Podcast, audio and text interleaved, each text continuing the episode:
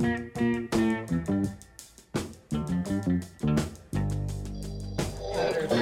listening to Detroit Today on 1019 WDET. I'm Stephen Henderson, and as always, thanks very much for tuning in. We are live in the dining room of the Grand Hotel on Mackinac Island for the Mackinac Policy Conference, talking with uh, the political and business leaders who are gathered here to take a fresh look at the challenges that face us here in the state of Michigan. I'm joined now by one of Michigan's two senators, the senior senator from here in the state of Michigan, Debbie Stabenow. Good morning. It's great to see you. Yes, it's great to be here. Yeah. So um, uh, let's start with uh, what is going on in the Senate. Yes. Uh, Yeah. There's a lot of frustration that Democrats have been expressing about what is happening in the Senate and what is not happening in the Senate. Right. Uh, what's not happening in the Senate is legislation. Right. it's kind exactly. of at a standstill. That's exactly. What is happening is judge confirmations, and Right. I feel like that's a story that's kind of slipped a little under the radar. Yes. That uh, Yes. that uh, Majority Leader McConnell is really pushing through uh, uh, an, an unbelievable number of judicial uh, uh, nominations from the president. Yes, there's no question about it. It's been two months since we've had a substantive debate really on the floor on legislation. I think there may have been one thing in two months. And, uh, and all the issues that we have. I mean, the House passed um, very important legislation to guarantee that people who have pre existing conditions don't lose their health care. Um, our Republican colleagues all say they agree with that, but yet the leader, uh, Mitch McConnell, won't bring that up on the floor of On the, the Senate. and yeah. we did a, a major push on that. The Violence Against Women's Act, which has expired over 100 days ago, that funds our shelters and services and so on. Um, we last week made a push on that, and he won't bring that up. So there's a whole list of things that people really care about, and instead, he's pushing through judges. And what, what concerns, a number of things concern me, but one is that the main criteria seems to be that they're young, Yeah. because these are lifetime These are appointments. lifetime appointments, right. And they literally have put people on the bench that have never actually practiced as attorneys. They are attorneys, but they've never But they been in the court law, right. And so um, they're just moving, moving, moving people through, and also very, very um, extreme. Uh, folks, and uh, whether it's um, women's health care and a woman's right to choose, or whether it's uh, a, a whole range of issues, people that are uh, very extreme. And these are lifetime appointments, so we're going to be feeling the ramifications of this for the long time, which is why the U.S. Senate's so important. It needs to. Uh, to flip the Democratic hands uh, in 2020. I mean, one of the things that I think is really interesting about what's going on now is, I mean, the Senate is closely divided. It's not as though Right. Republicans have anywhere close to the 60 votes Right. that historically have been uh, necessary to, to just sort of run the thing the way you want to. Right. Uh, the, talk about the danger of the way in which we have uh, changed the rules in the Senate and the, some of the norms so that whichever party is in power by however many votes they have it uh, has far more power than they used to. Well, th- that's really true. And um, there's always been fine tuning around the rules, Sure. always frustration about having to get 60 votes uh, to move policy forward. But that's the way you force people to come together uh, and, and to listen to each other and uh, to find common ground. So, what the uh, Republican majority has decided to do is on lifetime appointments of judges to basically say you only need 51 votes on uh, the district judges or on a Supreme Court justice that will be there, you know, 40 years, maybe Sure. 50 years. And then they turned around and lessened even the amount of debate time because it used to be you had to allow 30 hours of debate on a lifetime appointment. They've now shrunk that to two hours. So can you imagine? I mean, somebody with a lifetime appointment, and sometimes you don't find out um, information around issues or uh, uh, positions that have been written about by uh, by people as attorneys and so on for a while. It takes a, a while, and that 30 hours may actually demonstrates an issue that you didn't realize was there. So now they've shrunk it to two hours, and they're just pumping these uh, folks through that are going to radically change the courts of our, the third branch of government, Right. basically, in our country. Yeah. Uh, do you hear from voters um an understanding of the way that those things are changing or a concern about the way those things are changing? I always feel like this is sort of high level policy debate and, and it sometimes gets lost on voters why it matters. Well, the Senate Republican leader um, is doing this because he understands that um, most folks are living their lives and they're trying to make sure they've got a good job and can pay for child care and have the health care they need and, you know, somehow send the kids for col- to college or pay off the, the student loans, et cetera, et cetera. And uh, that most folks aren't down in the weeds on this. And now we do have people that understand that, that advocate and are watching closely. But in this media world, particularly the world of tweeting and you know a constant swirl of things going on right now, it's hard to get a focus on something that will, in the long run, have a huge impact on what happens in Michigan as well as across the country. Yeah. Uh, so, the fact that nothing is moving really in the Senate policy wise, how does that affect things like uh, the Farm Bill, uh, something that you're really uh, intimately involved with? Well, um, I was very fortunate. Um, I worked very, very hard to get that done at the end of the year. And so Senator Pat Roberts, my Republican chair, and I uh, have a great working relationship, and uh, we trust each other. We've worked together now for a number of years. And so we got that done at the end of the year. And arguably, I'd have to think a moment, but it may be the last large. Uh, The last thing comprehensive, that got uh, yeah, policy item that's been done. I'm not sure that's exactly true, but it may be actually thinking about it. And so, fortunately, that's a five year bill. So that is food, So nutrition. unaffected. It's unaffected um, at the moment. Uh, and uh, but when we look at other things, for instance, the next thing that we work on in the Agriculture and Nutrition Committee is a five-year reauthorization of child nutrition, Yeah. and that may get stuck in all of this. So I am concerned going forward that you know people expect us to work together and get things done Yeah. Even when it's hard.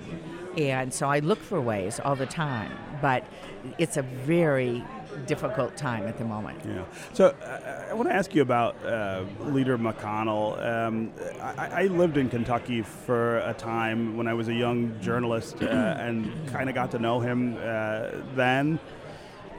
He seems like a very different person today, and he governs in a very different way than the Mitch McConnell I remember uh, as a much uh, younger senator from, from the state of Kentucky. Then, what happened? You know, I, I, I'm not sure. I mean, it's an interesting book written about him called Yes. The Cynic Yes. that talks about written him. by a great friend of mine. Yeah. Alec oh, really? Yeah. Well, I think in the book he says something like he was pro-choice at one point. Now he's anti-choice. Yeah. He's pro- he's moved in opposite directions. What I can tell you is. Uh, this and I work with him. I mean, again, the farm bill, other things. I, I do everything possible to try to to work with him and, and as many people as possible to get things done. But he is singularly focused on keeping power period.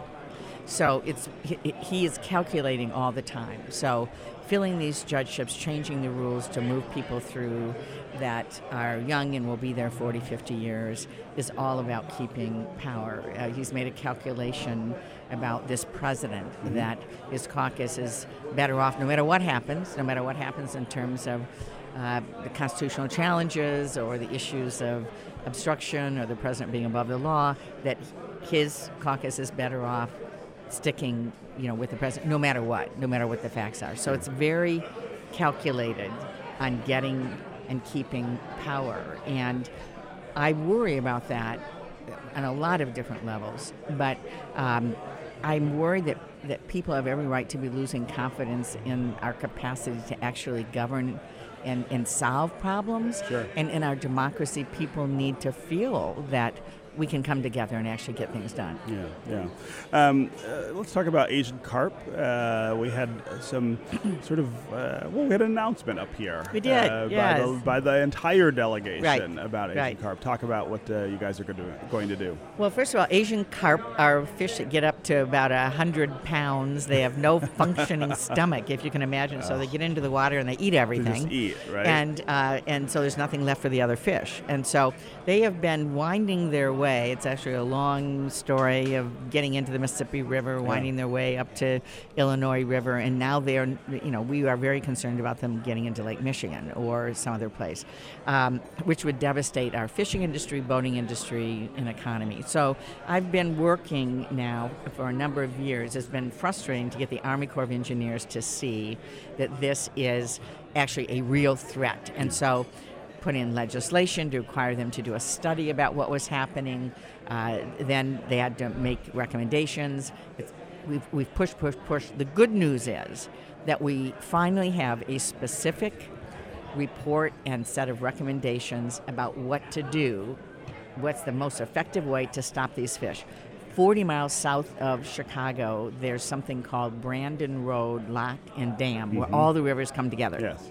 So, and, and our, our delegation on a bipartisan basis is actually going there July 1 and going to be meeting with uh, the Army Corps as well as folks in Illinois. But we now have specific recommendations we're going to take to Congress to fund that put in place um, electric barriers, a sound system. They, they, uh, they call it an audible barrier. These fish respond to loud sound. They don't like it. They don't like it, and they uh, and so actually these booms under the water, and various things that they've tested that they now believe are effective. And so now we just got to get this funded, get it done as soon as possible. You know, uh, one of the things that I, I, remember, and we've been talking about Asian carp, it seems like for a really long time know, in the state. I know. But it really is important to stop them from getting there. Yes. Uh, because once they're there, there really is not Right. another option for, Right. you know, holding them back from really devastating uh, our Absolutely. waterways. And we've seen sea lamprey, which have gotten Yeah. into Yeah. the Great Lakes, other things. Uh, and so it is very important. Frankly, we're lucky that the temporary things we've been doing the last number of years have worked to keep them out. Yeah. And I think we're on borrowed time. I mean, we, we need to get per- permanent structures. They don't stop the barges from moving through, but they're permanent technology that will uh, hopefully stop these fish. Uh, I, I want to talk about some of the other state issues that uh, that have come up up here. Um, the uh, uh, the auto insurance reform. Right. Uh, that's got to be something that uh, that you hear a lot about, even though uh, you don't have that much to do with it as a, as a Right. U.S. senator. Right. What do you think of the the compromise that we've reached? Well, I, I know this was a tough compromise, and I really want to congratulate the governor. She's a tough negotiator, and I know she made a number of changes that are very important for people. And uh, so I think this, you know, this was the right thing to do. Um, negotiations are never perfect, but I think you know she struck the right balance. I know from my own staff that live in Detroit Yeah. and uh, talk to me about how their monthly auto uh, insurance payments are higher than their mortgage or their rent. Um, it, it's unsustainable. Yeah, it's Something- unbelievable. Yeah, it, it, Yeah. it's shocking actually. And so something had to be done, and I think the governor brought the right values to the negotiation in terms of putting people first and uh, got the best agreement possible. Yeah. Uh, in your view, does that uh, open up uh, uh, more possibility to, to solve some of the other issues that, uh, that are on the table? Roads, infrastructure being, of course, a big one. That is a national issue as well. Well, I certainly hope so, and it needs to be done federally and at the state level. And again, I give uh, you know a lot of uh, high marks to the governor for putting forward um, a proposal. They're they're basically in a situation where state government has the same funding they had 20 years ago for a lot of different reasons. So revenue has to be uh, identified also at the federal level. And um, so she's moving forward. And I think if the- the folks that don't like it, I want to know their plan because the plan can't be we're not going to fix the roads or water and sewer systems. And the other thing I would say, high speed internet is infrastructure. It's critical. Up here, I mean, as I was uh, driving up to the Grand and then stopping, as I always do, at various small towns, and Yeah. Grayling at the hospital, in It's Cheboygan. really amazing how bad the service It's terrible. is, And yeah. not only that, when we when I talk to folks like in Cheboygan at the health center, they rely on telemedicine. But then they go, however, How we can you do that We can't do that if we don't have high speed internet. So small businesses, farmers, students. Um, I mean, this is now uh, not a not a luxury. Right. Right. High-speed internet is is absolutely essential to the economy and our quality of life. And so uh, there are a number of things that I consider to be infrastructure, and also I should say electric charging stations along the highway. Yeah. I mean, looking to the future. Um, we just need to get it done. Federal government needs to. We're the way state behind. needs to. We're way we are behind way behind. things. We are way. The state's way behind, and frankly, the country is way behind. China, when we talk about all their concerns about China, is literally spending trillions of dollars to build new airports and ports and High-speed railroads rail and lines, yeah. ev- everything, and. We, can, we- we are the United States of America. we, we need to be investing, you know, and, and it does cost dollars. Public, I mean, that's that's the reality Yeah. of it. It- I mean, it- you know, this isn't going to happen um, uh, without won't putting happen in. for free, right? It won't happen for free, but it's essential, and we all benefit. This is one of those public purposes that we all benefit from, and so we just need to figure out what's the best way, the fairest way, and get going. Yeah.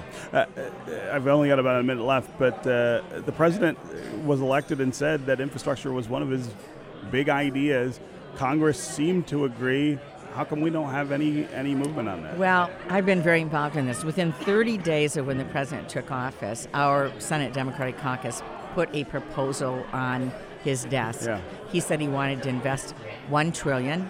So we said, Mr. President, this is how we would do it and we'd like now to negotiate with you. There's never been any response to that. Yeah. So I've been involved in both sort of the, the one infrastructure meeting, I'm part of the leadership, and then the other one that lasted 30 seconds. Right. And um, we came with a 35 page document of what we felt the priorities should be. The White House was supposed to come with what kind of funding they would accept, Yeah. which they have not done. Yeah. But we're ready to do it if he wants to do it. Okay. Senator Debbie Stabenow, always great to catch up with you. Thank you. Thanks You for being here. All right, that's going to do it for us today. I'll be back tomorrow. I hope you will too. This is 1019 WDET, Detroit's NPR station, your connection to news, music, and conversation. We'll talk again tomorrow.